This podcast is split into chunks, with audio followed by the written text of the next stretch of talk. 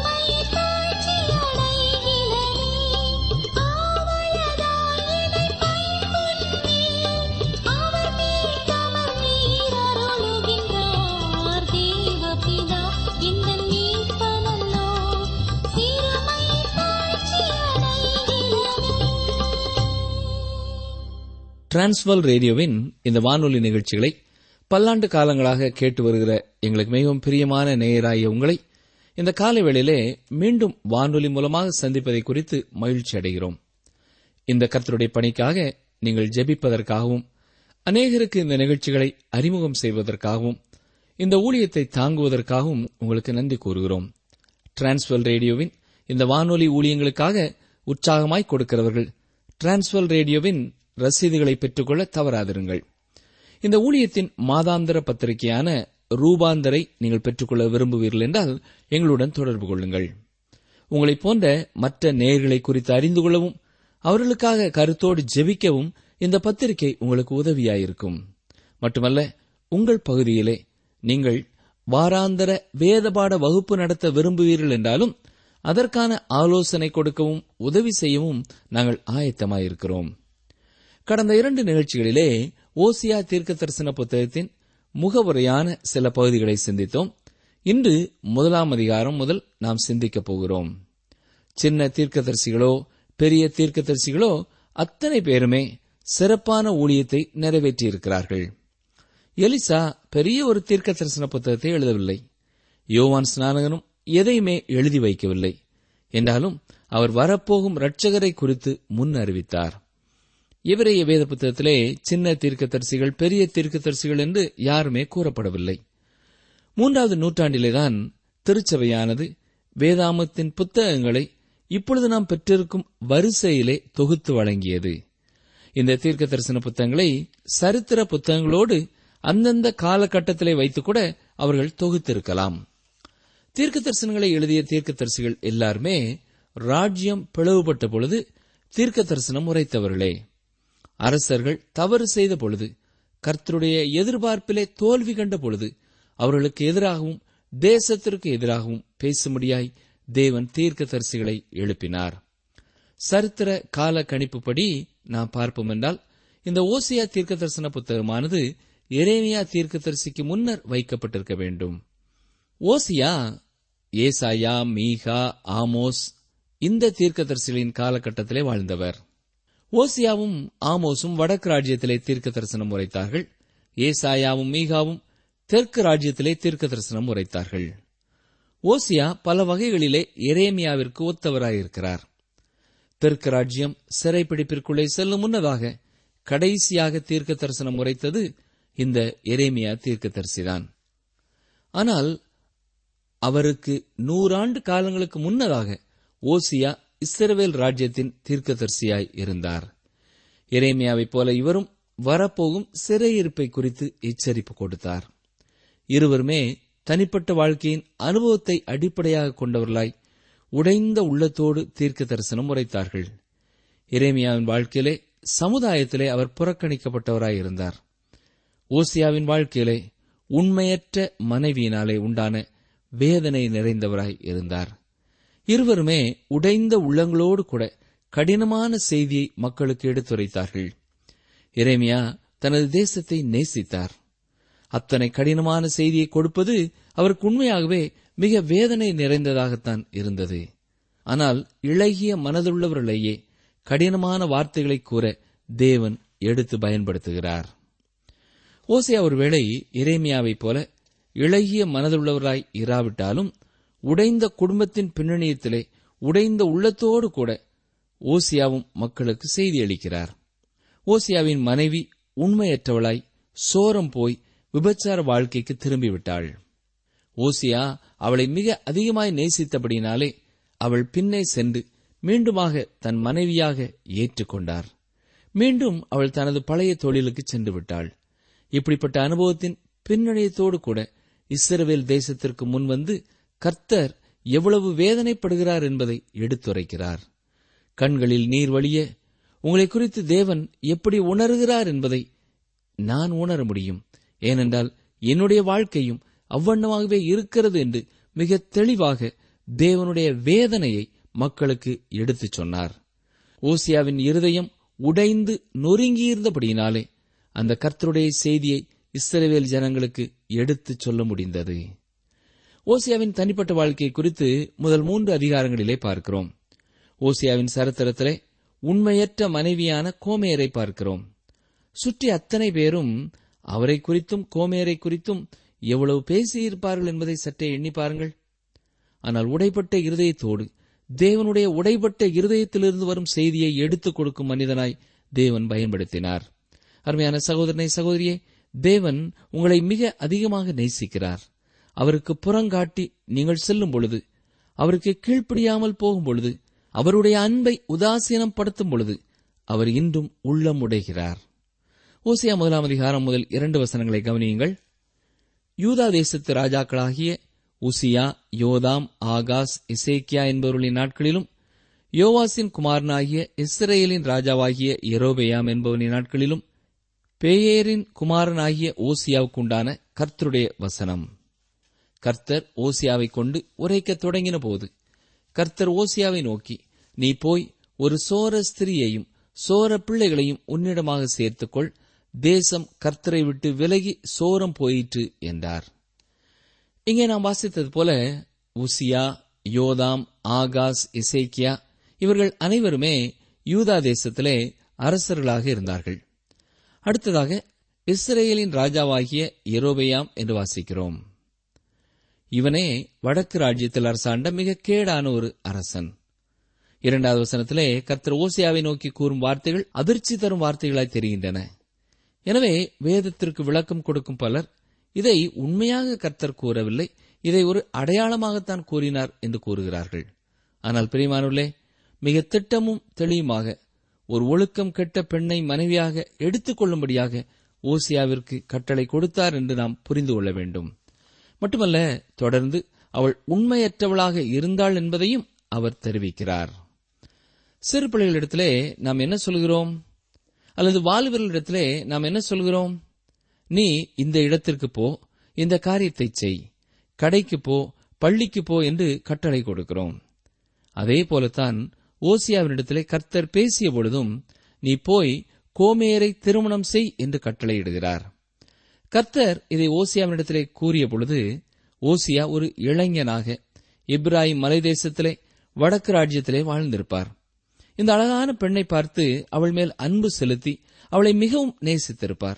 என்றாலும் அவள் ஓசியாவின் அன்பை விட்டுவிட்டு மற்ற மனிதர்கள் பின் சென்று விடுகிறாள். அந்த நிலைமையிலும் அவளை திருமணம் செய்ய அவர் விரும்பியிருக்கலாம். என்றாலும் மோசேயின் பிரமாணத்தின்படி கல்லறிந்து கொல்லப்பட வேண்டிய ஒரு பெண்ணை எப்படி திருமணம் செய்வது என்ற கேள்விக்குறியோடு அவர் இருந்திருக்க வேண்டும். இப்படிப்பட்ட ஒரு சூழ்நிலையிலே தான் கர்த்தர் ஓசியாவை பார்த்து நீ போய் சோர ஸ்திரியை திருமணம் செய் என்கிறார். இங்கே கர்த்தர் சொல்வது என்ன? உண்மையாகவே மோசையின் பிரமாணத்தை மீறும்படியாக சொல்லுகிறார். அது எப்படி தேவன் இவ்வளவு பயங்கரமான காரியத்தை சொல்லுவார் என்று நீங்கள் யோசிக்கலாம். ஆனால் கர்த்தர் கூறும் பொழுது அவருடைய வார்த்தைக்கு கீழ்ப்படியும் பொழுது அது அவ்வாறு இல்லை. ஓசியா நீ அவளை நேசிக்கிறாய். ஆனால் இப்பொழுது அவளை நீ ஒதுக்கிவிட எண்ணுகிறாய். ஆனால் நீ அவளை ஒதுக்கிவிட வேண்டும் என்று நான் விரும்பவில்லை. நீ அவளை திருமணம் செய் என்று கூறினார். அவள் ஒரு சோர ஸ்திரீயாயும் சோர பிள்ளைகளை பெற்றெடுக்கிறவள் என்றும் கூறும்பொழுது அவளுடைய குடும்ப பின்னணியத்தையே அது சுட்டிக்காட்டுகிறது. மிக திட்டமும் தெளியுமாக அவளுடைய வாழ்க்கையிலே கணவனுக்கு உண்மையற்றவளாக வாழ்ந்தாள் என்பது வெட்ட வெளிச்சமாகிறது. இந்த ஆரம்ப வரிகளிலே ஓசியா செய்ய போகும் இந்த காரியத்தை தேவன் எப்படி பயன்படுத்தப் போகிறார் என்பதையும் வெளிப்படுத்துகிறார். அங்கே கர்த்தர் சொல்வது என்ன? தேசம் கர்த்தரை விட்டு விலகி சோரம் போயிற்று. சரீர பிரகாரமான அந்த விபச்சார பாவத்தை அவருக்கும் இஸ்ரவேல் மக்களுக்கும் இடையிலான ஆவிக்குரிய உறவிலை சுட்டிக்காட்டுகிறார். பிரியமான சகோதரனை சகோதரியே இன்றும் ஒரு விசுவாசியினுடைய வாழ்க்கைக்கும் இது மிக பொருத்தமானதாய் இருக்கிறது. தேவனோடு உங்களுக்குள்ள உறவு சில நேரங்களிலே நெருக்கமானதாகவும் சில நேரங்களிலே தூரமானதாகவும் இருந்து கொண்டிருக்கலாம். அப்படி என்றால் நீங்களும் அவருக்கு விரோதமாக விபச்சார பாவத்திலே தான் இருக்கிறீர்கள். அது ஆவிக்குரிய விபச்சாரம். இதே கருத்தைத்தான் இங்கே தேவனும் கூறுகிறார். மிக திட்டமும் தெளிவுமாக புரிந்து கொள்ளக்கூடிய வார்த்தைகளிலே அவர் பேசுகிறார். ஆம் பிரியமானவர்களே இன்றைய பிரசங்க பிடங்கள் இன்னும் சற்று உறுதியானதாக வலிமை உள்ளதாக இருந்தால் சிறந்ததாயிருக்கும். பல நேரங்களிலே கர்த்தருடைய ஊழியர்கள் மக்கள் பிரியப்படும் காரியங்களையே பேச விரும்புகிறார்கள். மக்களை தடவி கொடுக்க விரும்புகிறார்கள். திருச்சபை மக்களுடைய பாவங்களை சுட்டிக்காட்டவோ கர்த்தருடைய வார்த்தையை கூறுவது போல பாவத்தை குறித்து கூர்மையான வார்த்தைகளை கூற பயப்படுகிறார்கள். நிகழ்ச்சியை கேட்டுக்கொண்டிருக்கிற அருமையான சகோதரனை சகோதரியே நீங்கள் ஒருவேளை கர்த்தருடைய ஊழியக்காரராயிருக்கலாம். இருக்கலாம் கர்த்தருடைய வார்த்தையை மக்களுக்கு பகிர்ந்து கொள்ளும் பொழுது அது எவ்வளவு கூர்மையாயிருக்கிறதோ அதே கூர்மையோடு மக்களுக்கு கொடுக்க வேண்டியது நம்முடைய கடமையாய் இருக்கிறது என்பதை மறந்து போகக்கூடாது. மக்கள் கேட்டால் வேதனைப்படுவார்களே என்ற எண்ணத்தோடு நாம் மக்களை புண்படுத்துகிறோம் என்ற எண்ணத்தை அகற்றியவர்களாக கர்த்தருடைய வார்த்தையை திட்டமும் தெளிவுமாக பிரசங்கிக்க அழைக்கப்பட்டிருக்கிறோம். ஓசியா முதலாம் அதிகாரம் மூன்று முதல் ஐந்தாம் வசனம் வரை வாசிக்கிறேன். அவன் போய் திப்லாயிமின் குமாரத்தியாகிய கோமேரை சேர்த்து கொண்டான். அவள் கற்பந்தரித்து அவனுக்கு ஒரு குமாரனை பெற்றாள். அப்பொழுது கர்த்தர் அவனை நோக்கி இவனுக்கு எஸ்ரேல் என்னும் பெயரிடு. ஏனெனில் இன்னும் கொஞ்ச காலத்திலே நான் ஏகோவின் வம்சத்தாரிடத்திலே இஸ்ரவேலின் இரத்தப்பழியை விசாரித்து இஸ்ரவேல் வம்சத்தாரின் ராஜ்யவாரத்தை ஒழிய பண்ணுவேன். அந்நாளில் இஸ்ரேலின் பள்ளத்தாக்கிலே இஸ்ரவேலின் வில்லை முறிப்பேன் என்றார். பிரிமானுள்ளே ஓசியாவின் மனைவி மட்டுமல்ல ஓசியாவின் பிள்ளைகளும் இஸ்ரவேல் தேசத்திற்கு ஆவிக்குரிய பாடம் கற்றுக் கொடுக்கப் போகிறார்கள். ஞாபகம் இருக்கிறதா? ஏசாயாவின் பிள்ளைகளும் தேசத்து ஜனங்களுக்கு ஆவிக்குரிய செய்தியாயிருந்தார்கள் இப்பொழுது ஓசியாவிற்கும் கோமேருக்கும் பிறந்த மூத்த குமாரனுடைய பெயர் இஸ்ரேல் என்பதாகும். இதன் பொருள் என்ன? தேவன் சிருஷ்டிப்பார். அவர் என்ன சொல்கிறார்? இஸ்ரேல் இரத்தப்பழியை விசாரிப்பேன் என்கிறார். இஸ்ரேல் என்பது ஒரு பட்டணத்தின் பெயராகவும் சமவெளியின் பெயராகவும் இருக்கிறது. அதுதான் அர்மகதான் சமவெளியாகவும் இஸ்ரலோன் பள்ளத்தாக்காகவும் இருக்கிறது. மிகப்பெரிய ரத்தம் சிந்திய சரித்திரம் அங்கே உண்டு. கடைசி காலத்திலும் இறுதியான போர் அங்கேதான் நடைபெற இருக்கிறது. இங்கே கர்த்தர் என்ன சொல்கிறார்? வடக்கு ராஜ்யத்தை நான் சிதறடிப்பேன் என்கிறார். ஓசியா முதலாம் அதிகாரம் ஆறாம் வசனம். அவள் திரும்ப கற்பந்தரித்து ஒரு குமாரத்தியை பெற்றாள்.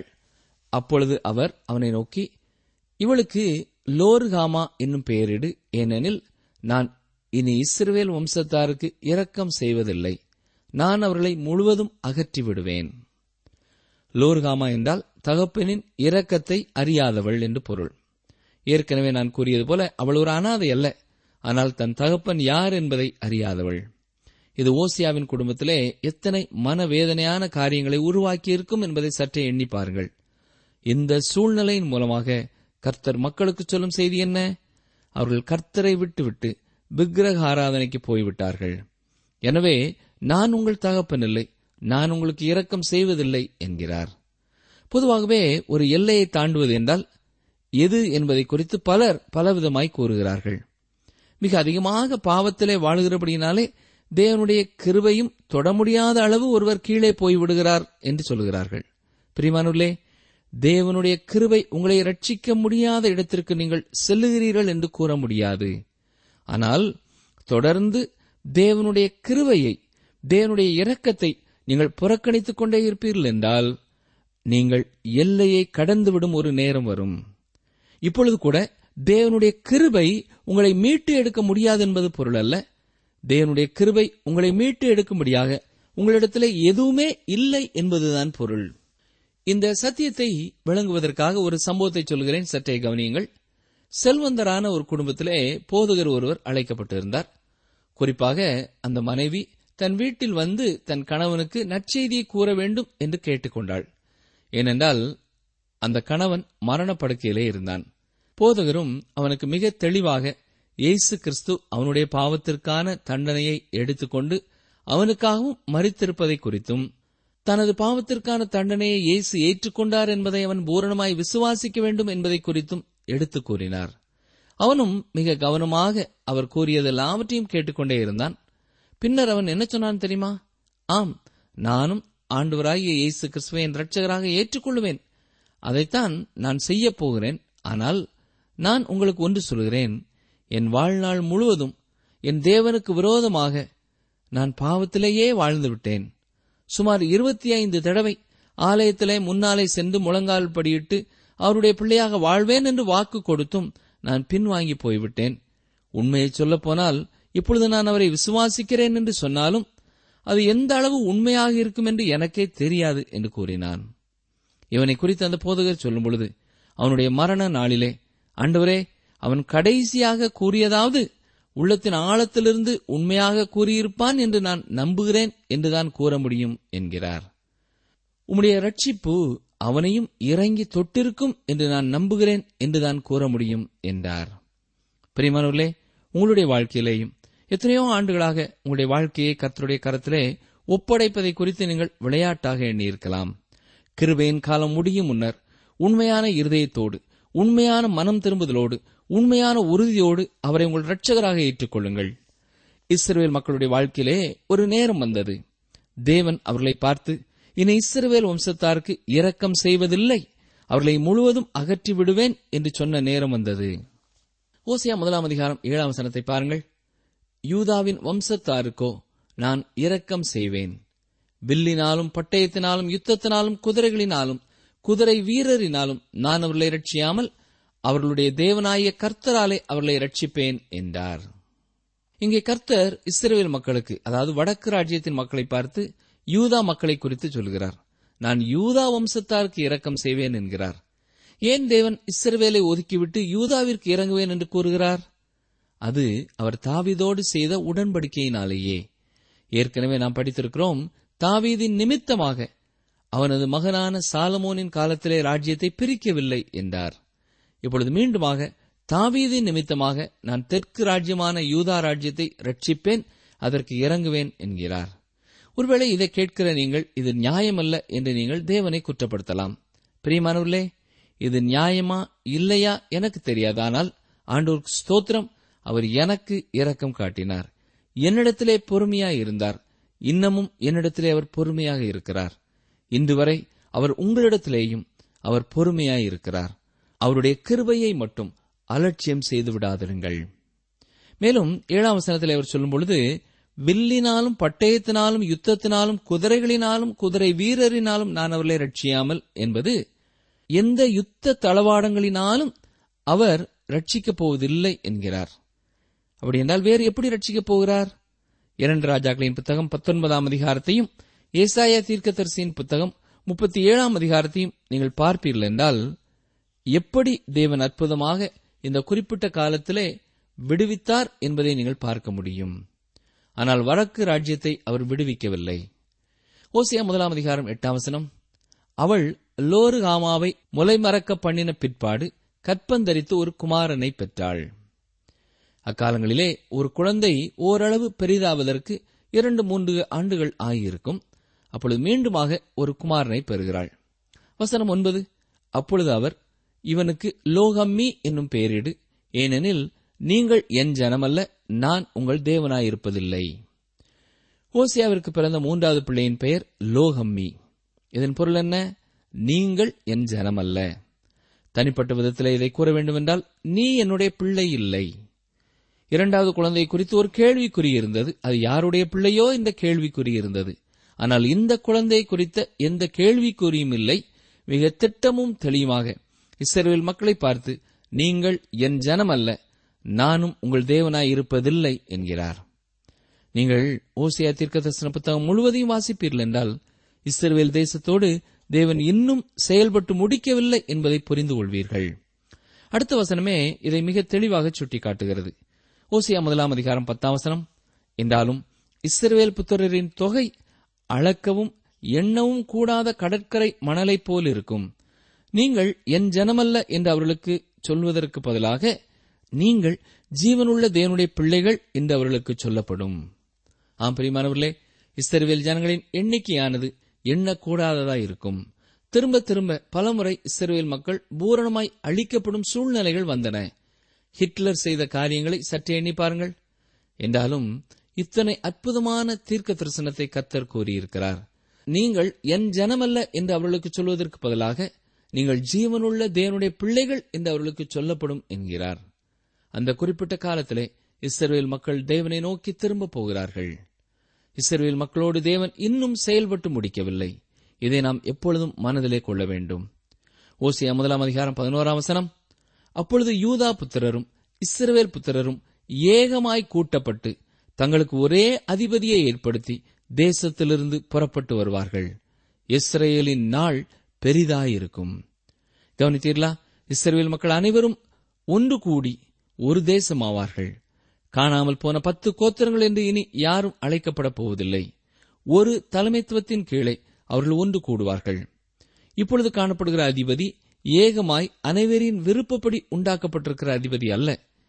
இந்த தீர்க்க தரிசனம் மேசியாவாகிய இயேசு கிறிஸ்துவை குறித்து கூறுகிறதா இருக்கிறது. தேசத்திலிருந்து புறப்பட்டு வருவார்கள். இஸ்ரேலின் நாள் பெரிதாயிருக்கும் என்கிறார். இது எத்தனை அற்புதமான ஒரு தீர்க்க தரிசனம் இல்லையா?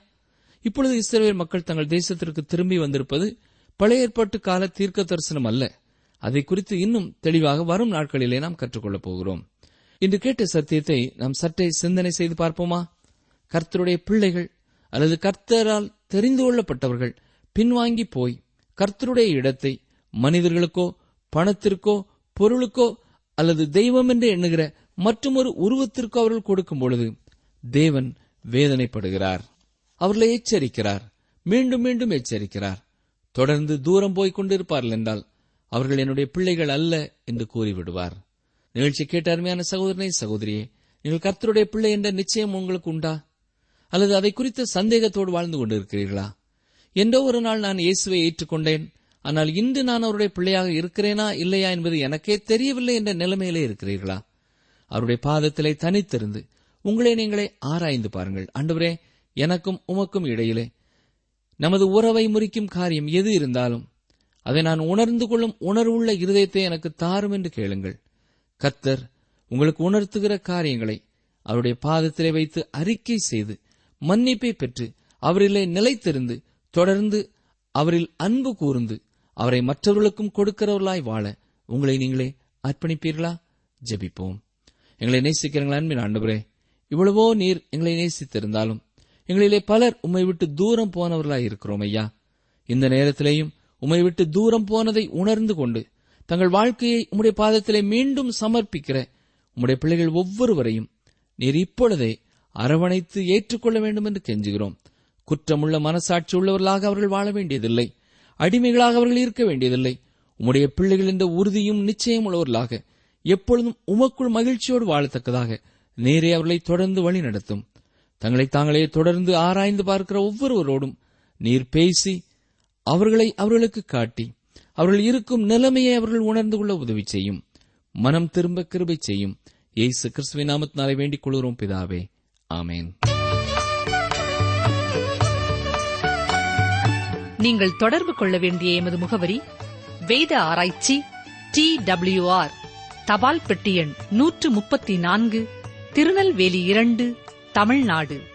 எங்கள் தொலைபேசி எண் தொன்னூற்று நான்கு நாற்பத்தி இரண்டு இருபத்தி ஐந்து இருபத்தி ஆறு இருபத்தி ஏழு மற்றும் ஒரு தொலைபேசி எண் ஒன்பது ஐந்து எட்டு ஐந்து நான்கு ஆறு பூஜ்ஜியம் நான்கு ஆறு பூஜ்ஜியம். எங்கள் இமெயில் முகவரி Tamil DTP at radio eight eight two dot com.